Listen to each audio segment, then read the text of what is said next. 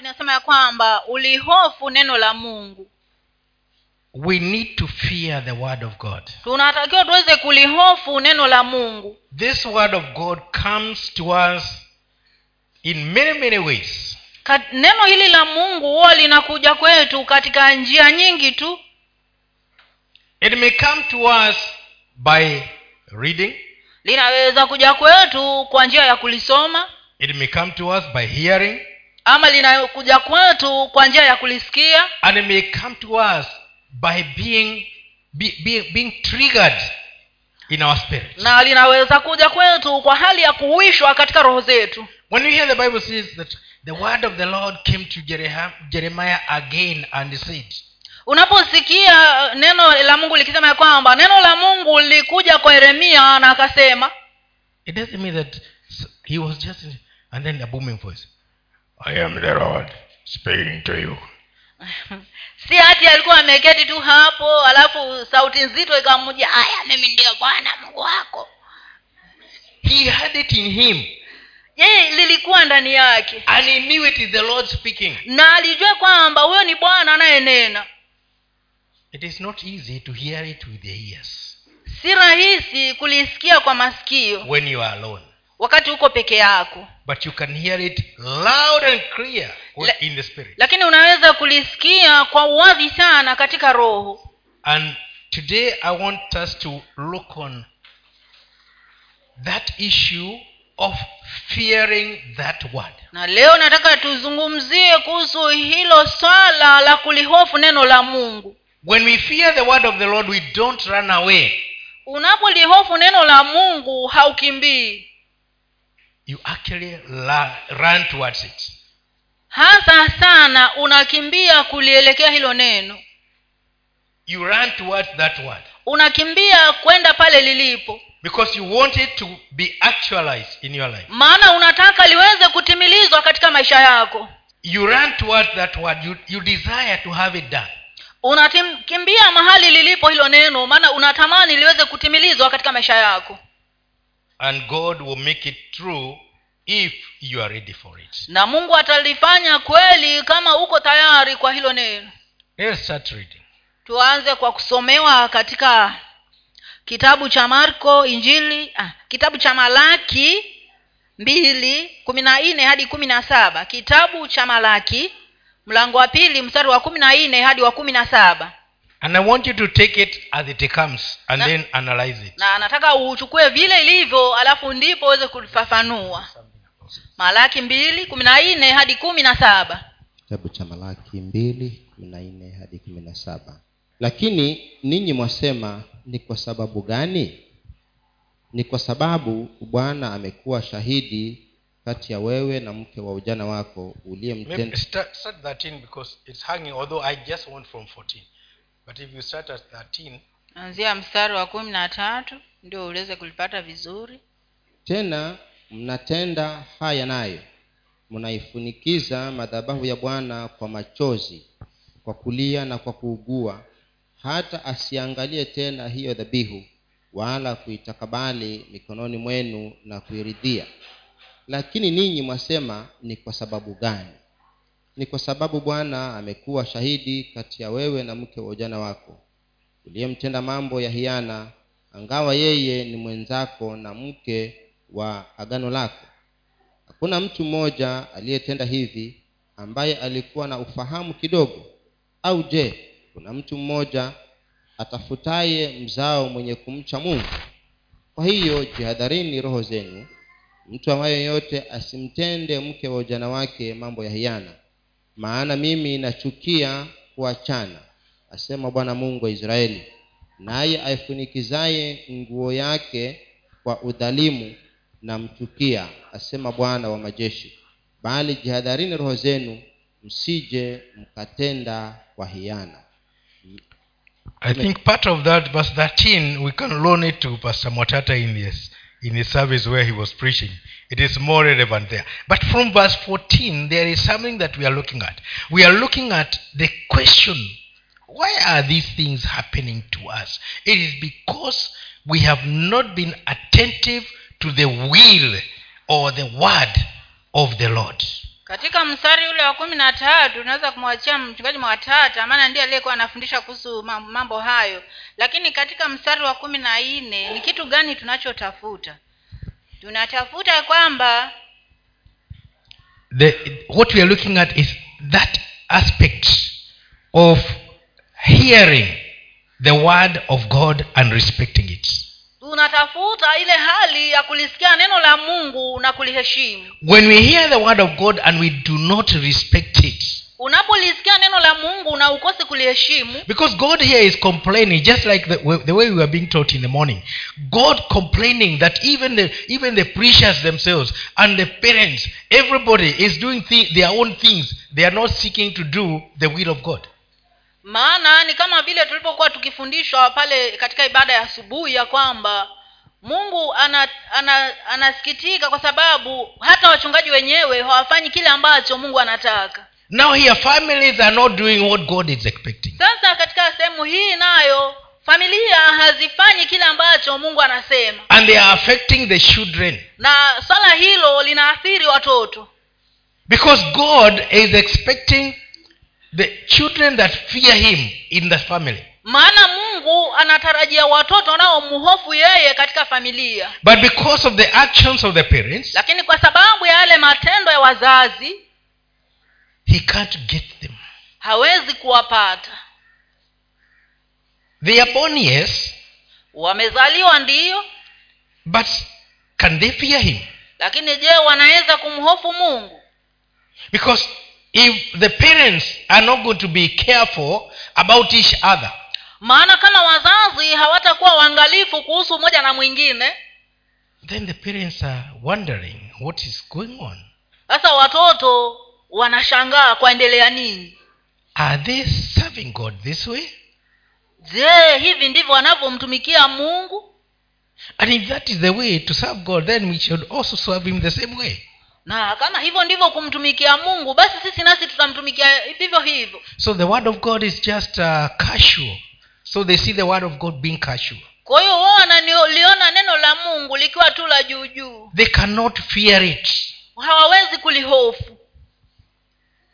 The casuality starts in the family. Hiyo hali ya ujuujuu inaanzia katika familia. So even as we raise them they know that going to church is just a duty and once you have performed it it's over. Kwa hiyo hata tunapoachilia wanatoka wakijua kwamba mambo nakwenda kanisani ni jukumu tu na unapoenda tu mambo yameisha. In our days we could be given uh, a, a, maize, a maize cob or one, one, one banana or even one, one, one, one potato to go and give an offering. Katika nyakati zetu ungepewa labda kihindi kimoja ama ndizi moja ama ama kiazi tamu kimoja. Tamu ni ile ya kawaida. Okay. english english potatoes. Kiazi kile cha kawaida kama vile vinatengeneza viazi karai. You just carry, you are, now you have an offering. You know there was that casuality about it. Yaani kulikuwa na hiyo hali ya ujuujuu umepewa iko kiazi kimoja na unafurahikia unaenda kanisani eti umepewa sadaka ya kutoa and the parent is happy dishing out a few potatoes and na mzazi mwenyewe anafuraha sana ku, ku, kupeana hivyo viazi kimoja kimoja kwa watoto wake ili waende kanisani. Or the or the banana. One, Ama- one just ama one, one kidole kimoja cha ndizi Yeah. anaambiwa aende akatoe hiyo ndio sadaka. And we were satisfied. When just put it there and not that it's done. Alafu mtoto akishafika pale katika shule ya jumapili anaenda mbio na bwaga hapo na anarudi zake. And that time the shamba is full of bananas and enough potatoes. Wakati ambapo katika kipindi hiko shamba limejaa ndizi migomba imezaa vizuri sana ndizi zimejaa huko kwa shamba na viazi navyo viko tele humo shambani. But we cannot honor god with those things. Lakini huwezi kumheshimu mungu na hivyo vitu ambavyo amekupa. Because it is only a matter of appearing with something in your heart maana linaonekana kama tu ni swala la kwamba ujitokeze ukiwa na kitu mkononi mwako. Not the quality of what you're giving god. Na si ile thamani ya kile kitu unachompatia mungu. So these are the things that god was addressing in this chapter. Kwa hivyo hivi ndivyo vitu ambavyo mungu alikuwa anavishughulikia katika sehemu hii ya maandiko. He says, i hate that. He says i hate that. Na akasema kwamba nachukia kitu hiko and you better check your heart. Na ni heri uchunguze moyo wako. Because you are you are quenching the spirit of god who lives there. Maana unamzima roho wa mungu ambaye anaishi humo ndani. He expects you to fear me you don't. Anakutarajia uweze kumhofu lakini humhofu kamwe. He expects you to bring up children who fear me but you don't. Anakutarajia ulete watoto nao mhofu lakini huwezi. We have a duty to fear god. Tunalo jukumu la kumhofu mungu. Not just to appear before him. Na si tu kujitokeza mbele zake. It is not enough. Hiyo haitoshi. In yourself in your spirit how do you think how do you regard god? Katika katika katika roho yako unamchukulia mungu namna gani? Because the way you regard his word is the way you regard him. Maana jinsi unavyochukulia hili neno ndivyo unavyomchukulia mungu mwenyewe he is the word and the word is him. Yeye ndiyo neno na neno ndiyo yeye. You cannot separate the two. Hawe, hawezi kuwatenganisha. Amen. Amen. Let's move on. Tusomewe sasa katika kitabu cha kutoka mlango wa tisa moja hadi saba. Kutoka tisa moja hadi saba. We are looking at the the time that uh, the children of israel was expected to leave egypt and uh, they had overstayed. Because they had overstayed for 400 for for 30 years. Tunaangalia kile kipindi ambacho wana wa israeli walikuwa wanatakiwa kutoka misri lakini walikaa pale hadi miaka mia nne. Their cry did not come no i'm talking about 30 years. They had overstayed for 30 years. Walikuwa wamekaa pale wamezidisha miaka thelathini juu why did they stay they overstay? Kwa nini walizidisha huo muda wa kukaa pale? They had lived until they got used to god just like uh, another grandfather. Ni kwa sababu waliishi hadi wakafika hali ya kumzoea mungu kama yule babu fulani. But when the cry came to them lakini wakati walipomlilia mungu you know grandfathers we, we play with grandfathers we just play around with grandfathers unajua unajua ukikaa na babu yako unacheza cheza tu pale naye. And grandmothers. Na na wanyana wa, mabibi zetu pia tunacheza cheza tu nao pale. But the father and the mother they serious business. Lakini baba na mama huwa wanamaanisha. And if you are not serious as a father and a mother you need to be serious a bit eh? na i don't say you whip but be serious. Na kama humaanishi wewe kama baba au mama unatakiwa uweze kumaanisha katika hali ya kuwalea nao. Because if you don't be serious you won't train your children. Maana kama hautakuwa mwenye kumaanisha hautawafundisha watoto wako vyema. The grandfather does not want you even to look at them with that strictness. Yule babu hataki hata kuangalia na ile macho yani hataki hataki kukuona ukiwaangalia na jicho la vita ti wewe tutaonana au mama mwangalie we ngoja wageni waende. Hataki. But you parent you have a duty to look. You know we used to we used to be trained that way. Lakini wewe baba au mama yani mzazi wewe unalo jukumu la kumtazama huyo mtoto na hilo jicho la ukali.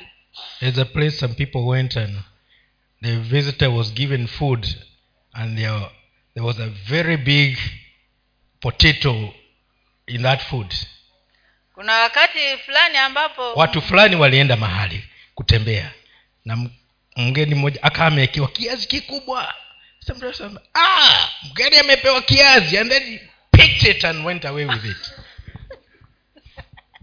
You see it is because he had not been trained with manners. Hiyo ni kwa sababu huyu mtoto hako amefundishwa na mama yake jinsi ya kujitokeza and also now when you give, when you serve your guest and the child is there looking expecting to be given something out of that food which is served by you. Hata wakati ambapo unampeana mgeni chakula mtoto naye amekodoa macho hapo anangoja angalau naye apewe kitu kutoka kwa hiyo chakula. Come to our house. We have two cats. They know better. When i'm served food i don't share with them ndio kwetu utaona tuko na paka wawili wadogo. Lakini wanajua nikiwaangalia hivi hey, wanajifisha. Lakini mimi ndio nasema waekeni paka chakula chao. Discipline.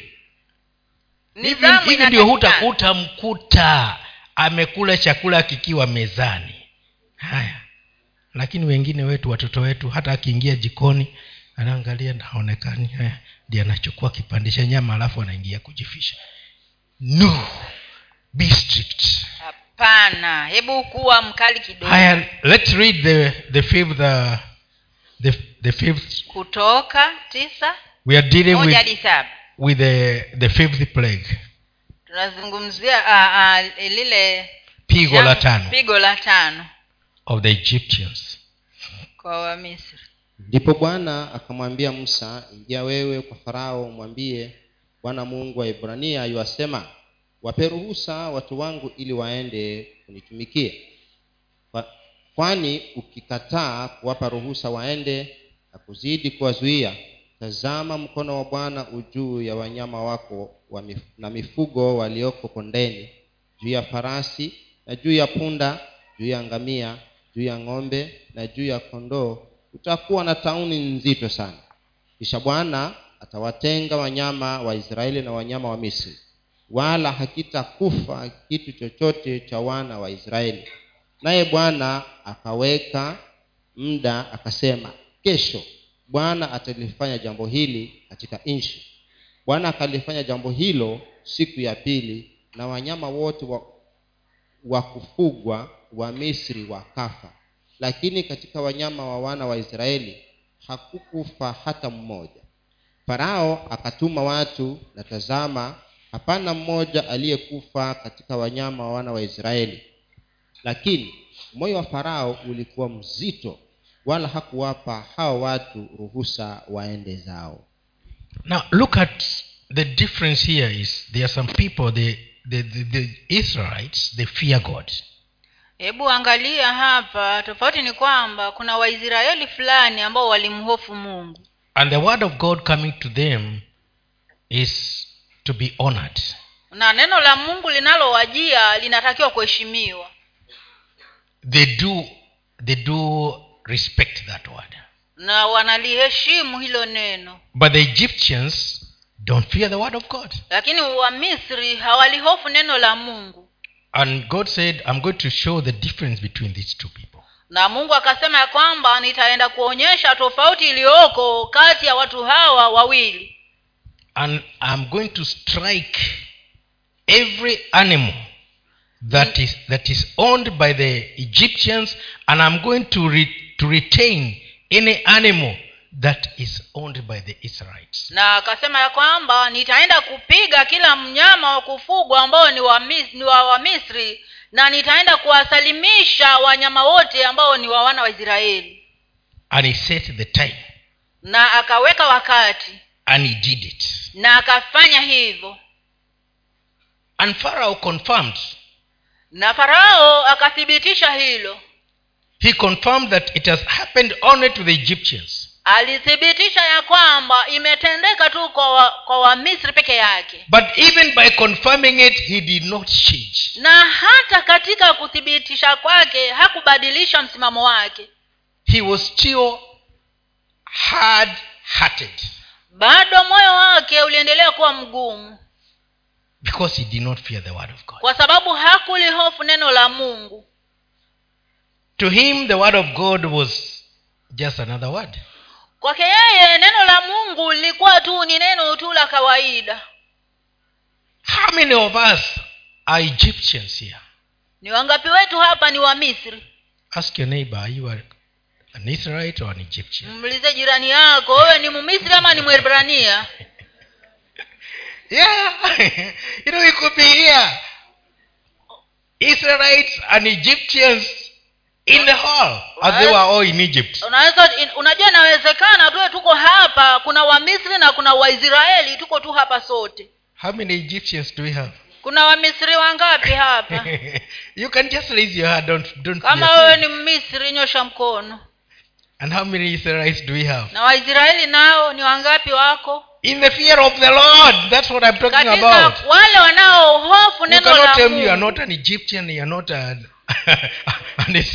si ati kwa kabila wewe ni mwisraeli ama ni misri lakini una hofu neno la mungu. in the spirit of fearing. Yaani uwe na hiyo roho ya kuliohofu neno la mungu. Nasema katika hiyo roho ya kumhofu mungu ni wangapi wana tabia za ki, za, za ki, kiisraeli na kimisri?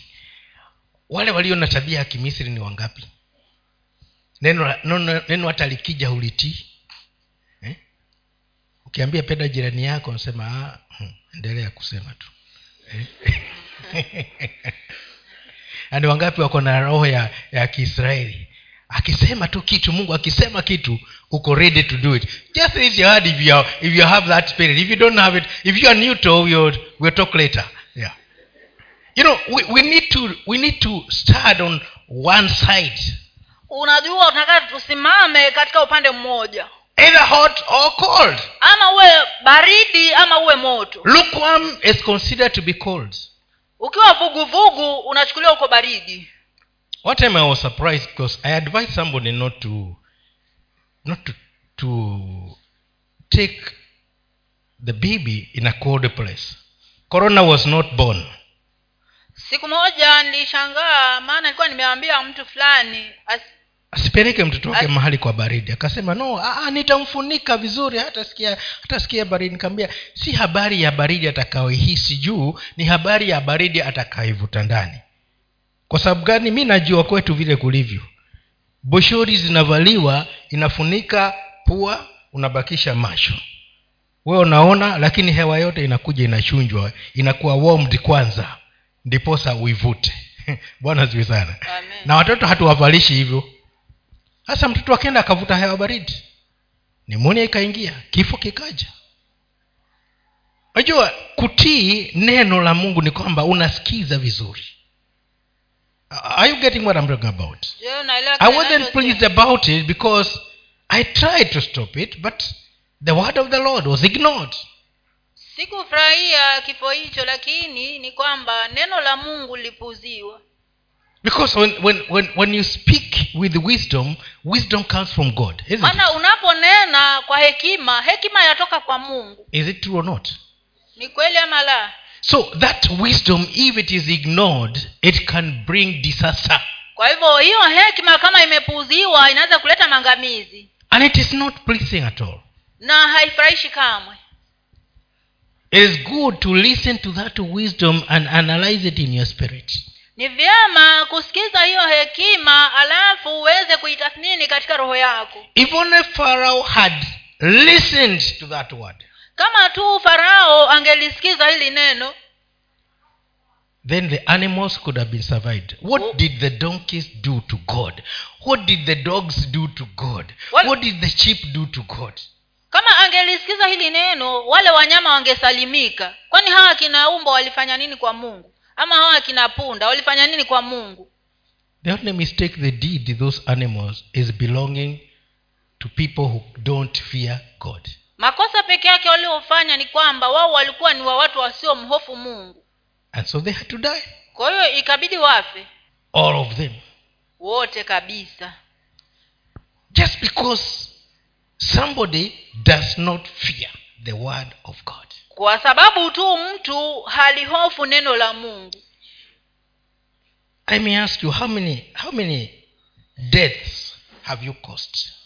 Naweza kuuliza ni vifo vingapi ambavyo umesababisha? Premature deaths or unnecessary deaths Vif- just because of not listening. Vifo ambavyo vingezuiliwa ambavyo vilifanyika tu kwa sababu ya kutosikia. You knew what to do but you didn't do it. Yani wewe ulijua kile cha kufanya lakini hukukifanya. And for that reason death came. Na kwa sababu hiyo kifo kikaingia. Death can come with a collapse of something a collapse of a project because you did not give the advice that god gave you. Kifo kinaweza kuja katika hali labda ya kampuni fulani kuanguka ama labda mradi fulani kuanguka. Kwa sababu tu hukufanya kile ulichotakiwa. Hukutoa ushauri kwa sababu hukutoa ushauri uliotakiwa if only you'd give that advice kama ungepeana huo ushauri something could have happened. kitu fulani kingefanyika. Maybe a life could have been saved. Labda maisha yangeokolewa. Hey, you're giving me the best this time.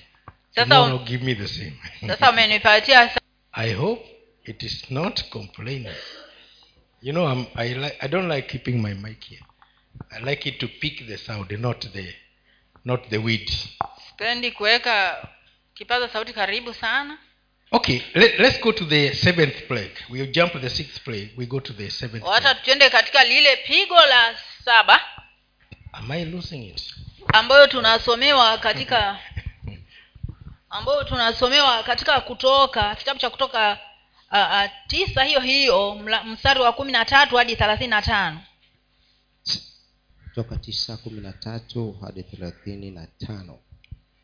Msa bwana akamwambia msa ondoka asubuhi na mapema wasimame mbele ya farao umwambie bwana mungu wa ibrania asema wape watu wangu ruhusa waende ili wanitumikie. Kwani wakati huu nitaleta mapigo yangu yote juu ya moyo wako na juu ya watumishi wako na juu ya watu wako ili upate kujua ya kuwa hapana mmoja mfano wa miungu wa, hapana mmoja mfano wa mimi ulimwenguni mwote. Kwa kuwa wakati huu ningekwisha kuunyosha mkono wangu na kupiga kupiga wewe na kwa tauni nawe ungelikatiliwa mbali na kuondolewa katika nchi. Lakini niliku, nilikusimamisha wewe kwa sababu hii hii. Ili nikuonyeshe uweza wangu tena kwamba jina langu litangazwe katika dunia yote. Nawe je hata sasa wajitukuza juu ya watu wangu? Usiwape ruhusa waende zao. Tazama kesho wakati kama huu nitanyesha mvua ya mawe nzito sana ambayo mfano wake haujawahi kuwa huko misri tangu siku ile ilipoanza kuwa hata hivi sasa. Basi sasa tuma wahimize waingie ndani wanyama wako na hayo yote ulionayo mashambani. Kwani kila mtu na kila mnyama apatikanaye mashambani wasioletwa nyumbani hiyo mvua ya mawe itanyesha juu yao nao watakufa. Yeye aliyelicha neno la, ne, neno la bwana miongoni mwa watumishi wa farao aliwakimbiza watumishi wake, wake na wanyama wake waingie nyumbani. Na yeye aliyelitia asiyelitia moyoni neno la bwana akawaacha watumishi wake na wanyama wake mashambani. Bwana akamwambia musa nyosha mkono wako kuelekea mbinguni ili iwe mvua ya mawe katika nchi yote ya misri juu ya wanadamu juu ya wanyama na juu ya mboga zote za mashambani katika nchi yote ya misri. Musa akamnyosha mkono wake kuelekea mbinguni na bwana akaleta ngurumo na mvua ya mawe na, na moto ukashuka juu ya nchi. Bwana akanyesha mvua ya mawe juu ya nchi yote ya misri. Basi palikuwa na mvua ya mawe na moto uliochanganyikana na ile mvua ya mawe nzito sana ambayo mfano wake haukuwapo katika nchi yote ya misri tangu ilipoanza kuwa taifa. Na ile mvua ya mawe ikapiga kila kilichokuwa mashambani binadamu na wanyama katika nchi yote ya misri hiyo mvua ya mawe ikapiga kila mmea wa mashambani na kuvunja kila mti wa mashamba. Katika nchi ya gosheni peke yake walikokaa wana waisraeli haikuwako mvua ya mawe. Farao akatuma watu na kuwaita musa na haruni na kuwaambia mimi nimekosa wakati huu. Bwana ni mwenye haki na, na, mimi na watu wangu waovu. Mwombeni bwana kwa kuwa zimekuwa za kutosha ngurumo hizi kuu na hizi mvua za mawe nami nitawapa ninyi ruhusa mwende zenu msikae zaidi. Musa akamwambia mara nitakapotoka mjini nitamwinulia bwana mikono yangu na hizo ngurumo zitakoma. Wala haitanyesha mvua ya mawe tena ili upate kujua ya kuwa dunia hii ni ya bwana. Lakini wewe na watumishi wako najua ya kuwa ninyi ham, hamta hamtamcha bwana mungu bado. Kitani na shairi zilipigwa maana shairi zilikuwa na masuke na kitani zilikuwa katika kutoa maua. Lakini ngano na ngano na kuse, kusemetu hazikupigwa maana zilikuwa hazijakuwa bado musa akatoka mjini kutoka kwa farao akamwinuliwa bwana mikono yake na zile ngurumo na ile mvua ya mawe zikakoma wala mvua haikunyesha juu ya nchi. Farao alipoona ya kwamba mvua ya kwamba mvua mvua ya mawe na ngurumo zimekoma akazidi kufanya dhambi na kufanya moyo wake mzito yeye na watumishi wake. Moyo wa farao ukawa ni mgumu naye hakuwapa ruhusa wana wa israeli waende zao kama bwana alivyonena kwa kinywa cha musa You know, those people who don't fear the word of God, unajua wale watu wasiolihofu neno la mungu it doesn't matter what happens to them or around them. haijalishi nini ambacho kina- kinatokea mahali walipo ama kwa wao wenyewe They still don't fear the word of God. bado hawaliwezi kulihofu neno la mungu They can continue sinning. wanaweza kuendelea tu kutenda dhambi Even after they have been punished, they will still go back to sin. hata baada ya kuadhibiwa kweli kweli bado watarudi kutenda dhambi Even after seeing others being punished, they will still go back to sin. hata baada ya kuona wengine wanaadhibiwa bado watarudi kutenda dhambi The reason is they don't fear the word of God. Sababu hapa ni kwamba watu hawa hawalihofu neno la mungu. It's not that they are not seeing what is going on. si eti hawaoni kile kinachofanyika. It's not that they like what is going on, na si eti wanapenda kile kinachofanyika. But they don't fear the word of God. lakini wao hawalihofu neno la mungu. How many of you have ever been in a hailstorm? ni wangapi wenu walishafika mahali ambapo kumekuwa na hiyo mvua ya mawe wangapi wamekuwa kwenye mvua ya mawe? Yeah. You know at, at our place it was a common thing. Kule kwetu hicho kilikuwa ni kitu cha kawaida. Even where i was born actually uh, we decided to take our children to see where i was born in anyuki. Hata hata pale ambapo, pale ambapo nilizaliwa huwa mvua hizo zilikuwa zinapatikana. And god blessed us with a hailstorm. Na tulikuwa tunawape- tunawapeleka watoto wetu kwenda kuona pale nilipozaliwa na katika siku hiyo kukatokea mvua hiyo ya mawe. And they went out to collect uh, ice, na wakaenda na wakaenda kule nje kokota hayo madonge ya barafu. Because the, the hailstorm was so loud that you would think there are people throwing stones on the house. Na ilikuwa na nguvu sana. Ungehisi kana kwamba watu wanatupa mawe kule kwenye mabati. And they enjoyed themselves. Na watoto walifurahikia sana kitu hiko. But how much damage was being done in the field? Lakini ni hasara kiasi gani iliyokuwa inafanyika kule mashambani? You get real stones falling from the sky. Unapata ni mawe yenyewe yakianguka kutoka mbinguni. Ya barafu lakini. Mawe ya barafu it's not a nice thing. Si kitu cha kufurahisha. And the fire? Na moto.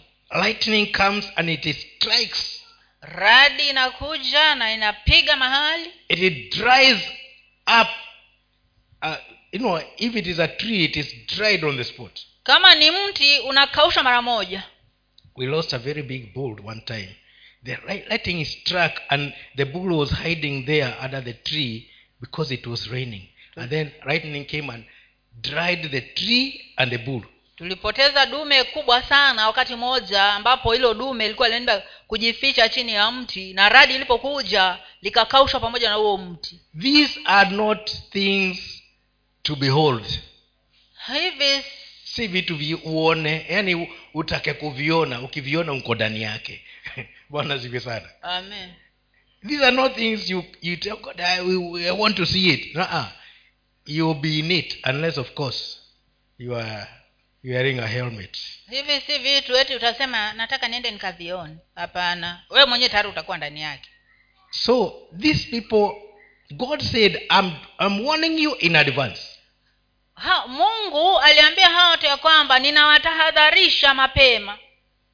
Tomorrow kesho I'll, I'll bring the rain of a hailstorm in fire. Nitaleta mvua ya mawe na moto. And whoever is in the field and the animals they will perish. Na yeyote ambaye atakuwa kule mashambani pamoja na wanyama wataangamia wote. Read verse 21 20 and 21 20. Yeye aliyelicha neno la bwana miongoni mwa watumishi wa farao aliwakimbiza watumishi wake na wanyama wake waingie nyumbani. Na yeye asiyelitia moyoni neno la bwana akawaacha watumishi wake na wanyama wake mashambani. Now these were all egyptians. Hawa wote walikuwa ni wamisri. But there are some who feared the word of the lord. Lakini kuna wale ambao walilihofu neno la mungu and so they sent out go and tell the, everybody to come back home. Kwa hiyo hao wakatumana kwamba wale wote ambao wako kule mashambani waletwe ndani. And they brought their livestock back in the house. Na wakarudisha wanyama wao na watu wafanyikazi wao ndani. And the others also egyptians who did not fear the word of the lord na wale pia ambao ni wamisri vile vile ambao hawakulihofu neno la mungu said no this is just nonsense. Let them let them continue grazing wakasema "Ah, huo ni upuuzi tu wacha watu waendelee kuchunga wanyama huko. The one who said it is nonsense they realized it wasn't when they lost everything. Wale waliosema ni upuuzi walitambua ya kwamba kitu hiko kilikuwa ni cha uhakika wakati walipopoteza kila kitu. God is not a respecter of persons. Mungu hana ubaguzi. Even the non israelites who ha. feared the word of god they got the benefit equal to what the israelites got. Hata wale ambao ni wa, walikuwa si waisraeli lakini walihofu neno la mungu walipata faida ile ile ambayo ilipeanwa kwa waisraeli. Because the issue here was fearing the word of god. Maana swala hapa lilikuwa ni kulihofu neno la mungu. You may ask yourself why is it an unchristian is uh, is is getting the benefit and i'm not getting it unaweza kujiuliza kwa nini yule ambaye hata si mkristo anapata faida na mimi hata sipati? There are some non-christians like like like uh, what was his name? It was cornelius the one who feared god and he built temples. Mm. Cornelius. like cornelius he, he was not he was not a jew but he feared the word of the lord kuna watu ambao si wakristo lakini wanamhofu mungu kama vile kornelio alikuwa si si, mwebrania lakini alimhofu mungu na akamtumikia. And even the people said yeah this man fears god. No was it was, was it cornelius or jairus? Hmm? i'm confused in one of the two. I i well there there was this man they said he fears god he has built temples for us La- you, he deserves to be helped eh? Yeah? It was jairus eh? i think so eh? no. okay forget the name we'll search the name later but the message is a non-christian a non-jew people were, were saying telling jesus help him cornelius was the angel came to him eh? isn't it Mm. so it was jairus who the people said this man fears god. Yaani ujumbe hapa ni kwamba watu walisema kwamba huyu mtu anamheshimu mungu hata ametujengea masinagogi anafaa kutendewa hiko kitu. And cornelius an angel was sent to him and not to the israelites. Na huyu kornelio malaika alitumwa kwake na kwa si kwa waisraeli. You know god is not a respecter of persons. Mungu hana ubaguzi. If you don't fear the word you are just like the gentiles kama haulihofu neno la mungu wewe ni kama tu yule ambaye hamjui mungu. And the gentile who fears the word of god is just like the son of god. Na yule ambaye si mkristo lakini analihofu neno la mungu yeye tu pia anachukuliwa kama mwisraeli. They will not be cast off. Hawatatupiliwa mbali. Now in this seventh pledge katika pigo hili la saba we see that even the crops were destroyed. Tunaona kwamba hata mimea yenyewe iliangamizwa. The only survivors were the crops which were not they had not budded and they had not uh, brought out the, the, the, the fruit. Ile mimea ambayo haikuangamizwa ni ile ilikuwa haina maua na na haijazaa. Hiyo tu peke yake. Maana iki- ikigongwa ikianguka itatoa tena but the others everything was destroyed. Lakini ile ambayo ilikuwa imeshaanza kuzaa tayari ilikuwa imeangamizwa yote. Because when god says he is going to do it he will do it. Kwa maana mungu anaposema ya kwamba anaenda kufanya kitu kwa hakika atakifanya. Take it or leave it. Uikubali ama ukatae. But it will come to pass. Lakini lazima akije kitukie. So when you fear the word of god you go by his word kwa hiyo unapolihofu neno la mungu unaenenda sawa sawa na hilo neno. And you get the benefits of that word. Na unapata faida ya hilo neno. When you go against it na unapoenda kinyume nalo pastor matata you comment about this word. Mchungaji matata utakuja kuchangia kuhusu hilo neno. When you go against it unapoenda kinyume nalo then you also reap the calamities that will come. Hapo pia utavuna yale majanga ambayo yatakuja. Because god remains god and his word stands in every situation. Maana mungu anabaki kuwa mungu na neno lake linasimama katika hali yoyote ile iwayo. In the fifth plague he had said i have not stretched my hand towards you because if i did you would not survive katika lile pigo la tano mungu akasema ya kwamba sikunyoosha mkono wangu kuelekea wewe mara nikifa nikiunyosha hautakaa but i've kept you there so that people may learn a lesson from you. Lakini nimekuacha ili watu waweze kujifundisha kutokana na wewe. And they continued learning. Na wakaendelea kujifundisha. Those that don't fear the word this they, they become uh, uh, they, an object for us to learn wale ambao hawalihofu neno la mungu wanakuwa kitu ambacho kinatumiwa kutufundisha sisi. You may ask then why was job having a problem? Basi unaweza kuuliza na ni kwa nini basi ayubu akapata yale mapigo? God was boasting to, the, to satan. Hiyo ni kwa sababu mungu alikuwa anajidai mbele ya shetani. So what you do whatever you can do. Akamwambia nenda ufanye chochote do unachotaka your worst but don't touch his soul nenda ukafanya maovu yako lakini usije ukagusa moyo wake and you realize this man fears me through and through with or without. Na utatambua ya kwamba mtu huyu ananifo, ananihofu mimi awe ana mali ama hana. Property children were nothing to stand before job and god. Mali watoto vilikuwa si vitu vya kusimama katikati ya ayubu na mungu. And in chapter 19 when he says chapter 19 19 verse 26 and 27 when he said i know from verse i think it's from verse 25 i know that my redeemer liveth. Na katika mlango ule wa kumi na tisa mstari wa ishirina nne nafikiri ni kuanzia mstari wa ishiri na tano hapo. ndipo ayubu akasema akasema, najua "Na- najua mtetezi wangu anaishi hata mwili wangu utakapoharibika wote. Tena nitakapokuwa kaburini najua ipo siku hata nihuisha nitamwona na macho yangu mwenyewe na nitamwona yeye wala si mwingine. Bwana zivi sana. Huyu ni mtu ambaye anahofu neno la mungu. Na hajali anapitia nini. He knows that finally I'll see him. Yeye anajua kwamba hatimaye nitamwona bwana. Because he lives. Maana maana anaishi? Because he lives. I can face tomorrow. Because he lives. Oh fear is gone. As i know yes i know. He Mhm. somebody who fears him can sing that song mmoja ambaye anamhofu mungu anaweza kuimba huo wimbo. Because you know. Kwa maana unajua. Even whatever i go through i know my redeemer liveth. Hata kama unapitia nini ninajua mkombozi wangu anaishi. Yeah.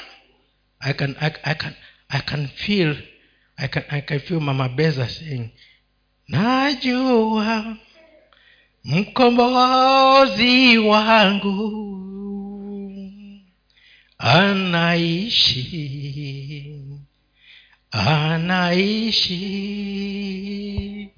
Najua mkombozi wangu.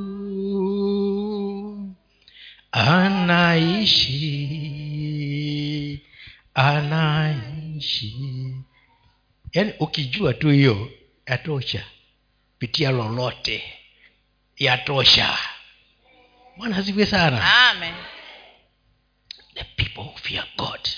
Watu wanaomhofu mungu. Situations don't shake them. Hali haziwabadilishi hao. They still fear god. Bado wanaendelea kumhofu mungu. But those that don't fear god they don't care what happens. Lakini kwa wale wasiomhofu mungu hawajali chochote kinachotokea. As long as they are left alone alive kadri tu wamewachwa tu wakiwa hai.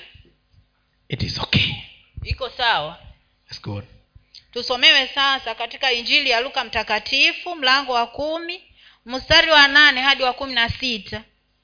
Injili ya luka mtakatifu kumi mstari wa nane hadi wa kumi na sita. Luka kumi mstari wa nane hadi kumi na sita. kumi na sita okay that uh, area it is hanging because it is when the the 72 came back after jesus had said them. But then we want we just want i want us to make just a small a small work of this. Katika sehemu hiyo ni pale wale waliokuwa wametumwa wakahubiri njiri walipokuwa wanaenda na kurudi yaani kuna mambo ya kuanzia na kuna mambo sitazungumzia huko. Soma tunasoma hapo katikati. Ukitaka kupenda stori yote kupata stori yote anzia mwanzo uendelee mpaka hata uende beyond 70 eh, huko. Okay. Nane. Na mji wowote mtakaouingia wakiwakaribisha vileni vyakula viwekwavyo mbele yenu. Tuache twende polepole watakapowakaribisha. Kwa nini wawakaribisha why should they welcome you in their houses? Kwa nini wawakaribishwe katika manyumba zao? They have received the message that you're taking. Kwa sababu wamepokea ujumbe ambao umeletwa. They have accepted that word that you're carrying. Ya kwamba wamelikubali lile neno ambalo umelibeba. So what will happen? Kwa hiyo sasa kutatokea nini? Tuendelee. Waponyeni wagonjwa waliomo waambieni ufalme wa mungu ume, umewakaribia na mji wowote mtakaouingia nao hawa hawawakaribishi. Tokeni humo nanyi mkipita katika njia zake semeni hata mavumbi ya mji wenu yaliyogandamana na miguu yetu tunayakung'uta juu yenu. Just leave it there. We, we are not going to read the rest the place where they receive the word they accept the word of god. Katika zile sehemu ambapo walilipokea neno la mungu na wakalikubali jesus is saying in advance heal their sick. Yesu anasema kimbeele ya kwamba ponya ponyeni wagonjwa wao. Those that are within that house. Wale ambao wako katika nyumba hizo. Eat whatever they put before you na ule chochote ambacho kitawekwa mbele yako. But in the places where you are not received lakini katika maeneo ambayo hautapokelewa. as you go to the streets unapotembea katika barabara zao. say that not even the dust of that place should hang onto your clothes. Sema ya kwamba hata mavumbi yanayogandamana na miguu yako uyakukute. And disasters will follow. Na mangamizi yatafuata. If you read then you find that even they're told that it will be worse than sodom and gomorrah. They'll be worse like uh, uh, sidon.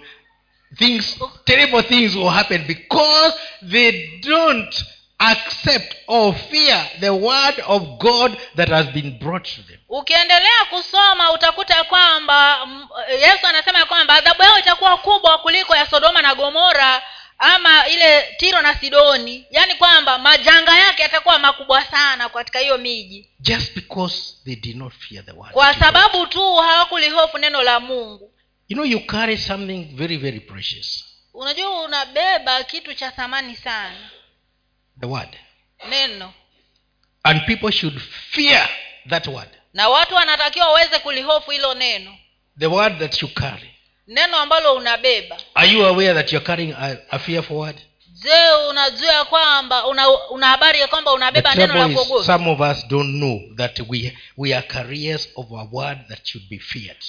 Wengine wetu hawajui ya kwamba tumebeba sisi ni vyombo vinabeba neno ambalo linafaa kuogopewa. Because we don't fear it ourselves so we don't know it is. Kwa hivyo sisi wenyewe hatulihofu kwanza na hata hatujui kama lafaa kuhofiwa jesus said as you get into a house you knock and they welcome you. They have welcomed the kingdom of god. Yesu akasema ya kwamba unapofika katika nyumba na ubishe na wakukaribishe watakuwa wameukaribisha ufalme wa mungu. And everything that is available in the kingdom na, have been taken to that house. na chochote ambacho kiko katika huo ufalme kimepelekwa kwa hiyo nyumba. And those that reject you they have rejected everything that comes with the kingdom. Na wale ambao watawakataa watakuwa wamekataa kila kitu ambacho kinakuja na huo ufalme. You are not to blame for whatever happens na wewe si wa kulaumiwa kwa chochote ambacho kitatendeka. Moses was not to blame for whatever happened in egypt. Musa alikuwa afai kulaumiwa kwa kile kilichokuwa kinatendeka katika uh, nchi ya misri. It was their choice. Lilikuwa ni chaguo lao wenyewe. Let's go on i don't i don't want i don't want us to come out of this place because the, these messages are marrying that's why i want uh, pastor to comment a bit. Tusomewe katika warumi warumi nane ishiri na sita hadi ishiri na saba. Waraka kwa warumi nane ishiri na sita hadi ishiri na saba. I mentioned it earlier i think yeah. We read it earlier. Tulisoma No. pale Oh, mapema oh, it was in the other ni service. ya kwanza. Ah, okay okay okay. Read it read it read it. Soma nane ishirina na sita hadi ishirina na saba. Warumi. Warumi. Nane ishirina na sita hadi ishirina na saba. Kadhalika roho naye hutusaidia udhaifu wetu kwa maana hatujui kuomba jinsi itupasavyo lakini roho mwenyewe hutuombea kwa kuugua kusikoweza kutamkwa. Na yeye aichunguzaye mioyo aijua nia ya roho ilivyo kwa kuwa huwaombea watakatifu kama apendavyo mungu now i had said in the other service for homework read the whole chapter. It is Katika- talking about the spirits in us. Katika ibada ile ya kwanza nilisema ya kwamba niliwapatia kama kazi ya kwenda kufanya nyumbani ya kwamba wasome katika hii warumi nane kuanzia mstari wa kwanza hadi mwisho.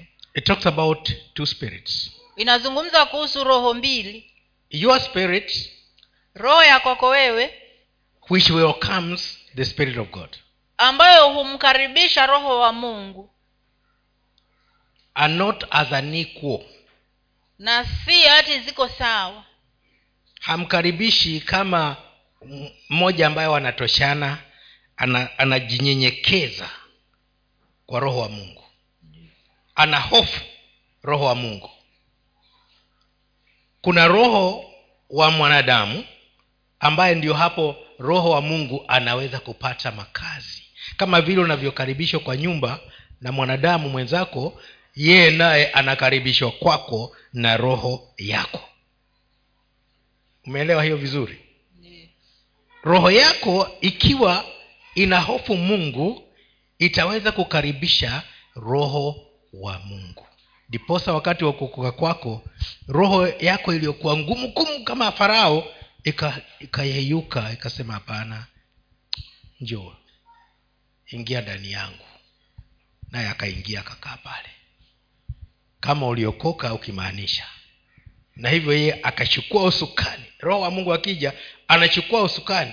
Lakini si kama farao anaongoza roho yako kufanya mambo ndiye atakuongoza kuongea atakuongoza kwenda kuhubiri atakuongoza kwenda kufanya yale mengine yote kwa sababu amekaribishwa.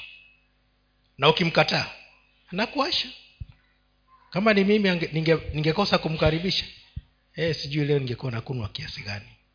Maana wakati huo nilikuwa sinywi sana lakini sahii ingekuwa ni zaidi ya hapo. E, kwani chupa ishirini na tano kwa siku ni nyingi? Sini kidogo kuna wengine wanakesha nakunwa lakini saa sijui ningekuwa wapi. Jameni tumkaribisheni roho. Bwana asiwe sana. Akitake over anaharibu vyote vya zamani. Akichukua usukani anaharibu kila kitu cha zamani. And you become a better vessel.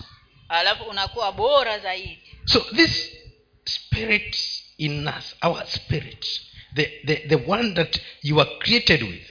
Sasa hii roho ambayo uliumbwa nayo when it welcomes the holy spirit wakati inapomkaribisha roho mtakatifu then you start receiving the benefits of heaven. sasa unaanza kupokea zile faida za mbinguni. But if you refuse lakini kama itakataa kumkaribisha roho wa mungu you crave for things which are not necessary.